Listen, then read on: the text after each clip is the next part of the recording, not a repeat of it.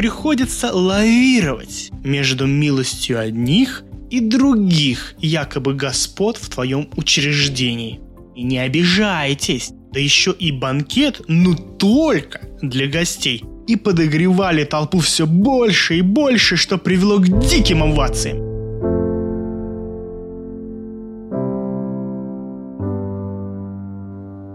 Приветствую всех, кто слушает самый лучший подкаст о музыке и музыкальной индустрии в целом. На связи Импресарио. Сегодня будет соло-подкаст, в котором мы поднимем довольно серьезную тему. Творческая эксплуатация – это норма?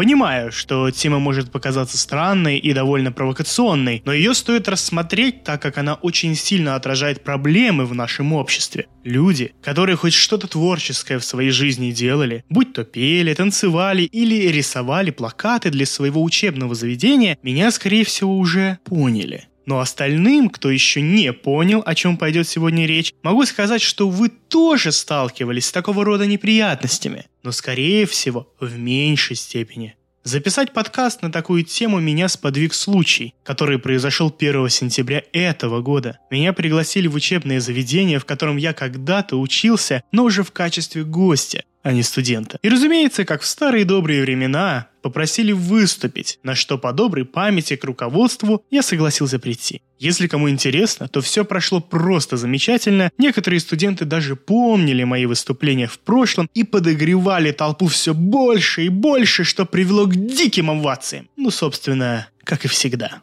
Так вот, стоя там, на сцене, мне пришла очень интересная мысль которая переросла в дикую эмоцию негодования. А все потому, что, насколько я себя помню, мне приходилось всегда выступать. Начиная с детского сада, у меня получалось дарить радость людям на своих выступлениях. Меня всегда звали, чтобы разбавить скучные монотонные речи профессоров, учителей, воспитателей и иных гостей, речи которых то и делали, что клонили в сон тех, кому они предназначались. Руководство мероприятий всегда это понимало, поэтому приглашало таких, как я. И если в начале моей творческой карьеры, например, в детском саду, я не понимал, что это за схема, а просто был рад выступлениям, то вот начиная со школы, затаились сомнения о регулярности выступлений. А самое главное, в чем смысл лично для меня. И ладно бы, попросили выступить в ущерб посещений занятий.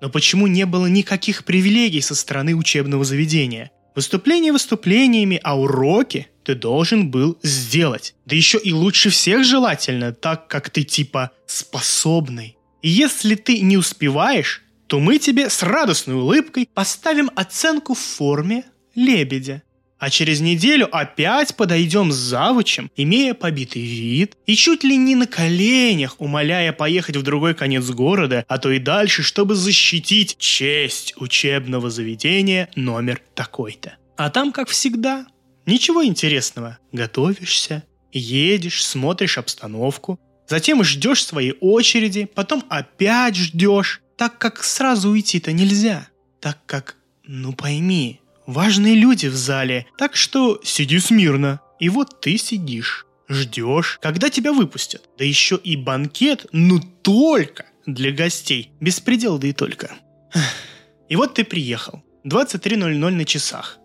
А уроки никто не отменял. Нужно быть, как все в этот момент. Ну что за беспредел? Вот как вспомни, аж дрожь по телу. Ну и ладно бы это, но на все учебное заведение звезд не так-то и много так что их постоянно просят выступать. Да и порой очень и очень часто, в разных направлениях. И не важно, что ты только хорошо поешь. Тебя заставят танцевать, читать стихи и улыбаться. Так что по итогу вечные репетиции в ущерб занятиям.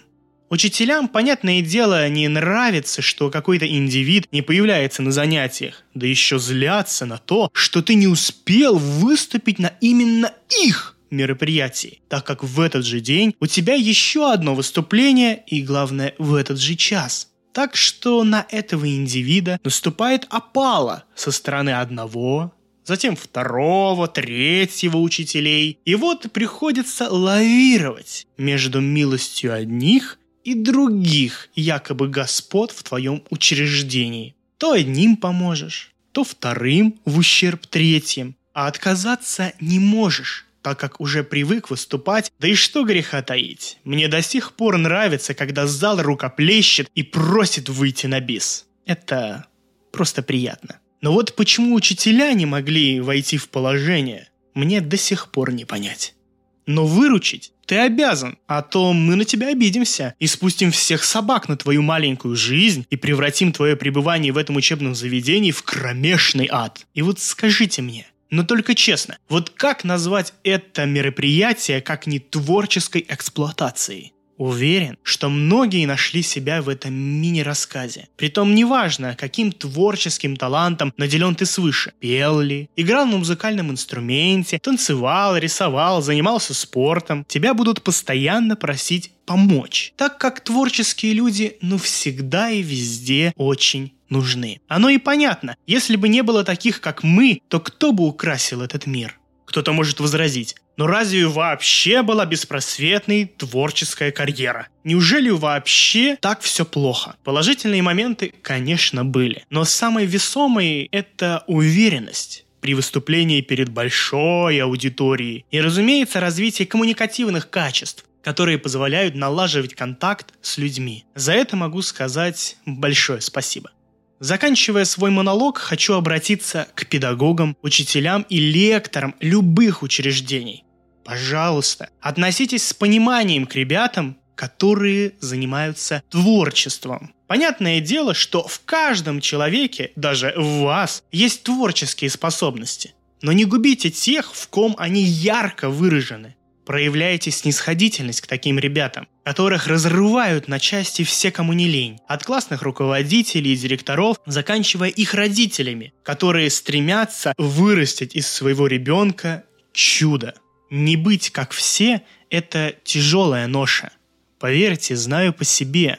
Порой даже среди сверстников ты не можешь найти себе хоть какую-то опору, так как тебя считают белой вороной. А если еще и наставники, которые как катализатор должны пропускать истину в умы молодежи, наоборот кошмарят творческих ребят, то по истечению времени не обижайтесь, что когда именно у вас возникает запрос на очередное выступление, креативное мероприятие или танец для гостей, и вы обратитесь к не таким, как все, то вам откажут, так как смысла помогать-то нет. Вспомните золотой закон жизни. Относитесь к другим так, как вы бы хотели, чтобы относились именно к вам. И будет вам счастье. Напоследок хочу сказать, что если кто-то из ребят не успевает выучить очередную тему по вашему очень важному предмету, то не злитесь на него. А лучше помогите дополнительно в ней разобраться. Поверьте, если вы поможете творческому человеку, то он вам отплатит добротой вдвойне. В этом вы можете мне довериться, так как я знаю, о чем говорю. Ведь я был и остаюсь одним из этих ребят.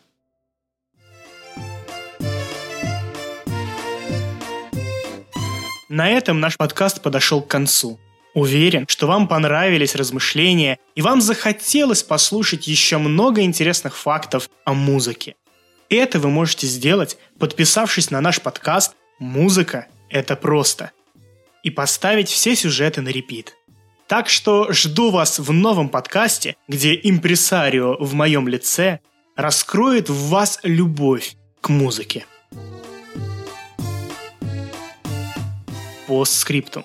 В шапке подкаста вы можете найти ссылку на наши социальные сети, где вы наглядно и даже визуально можете увидеть плоды музыкальной деятельности Джуста Канта. И да, я с вами не прощаюсь, так как мы в интернете. Так что до связи.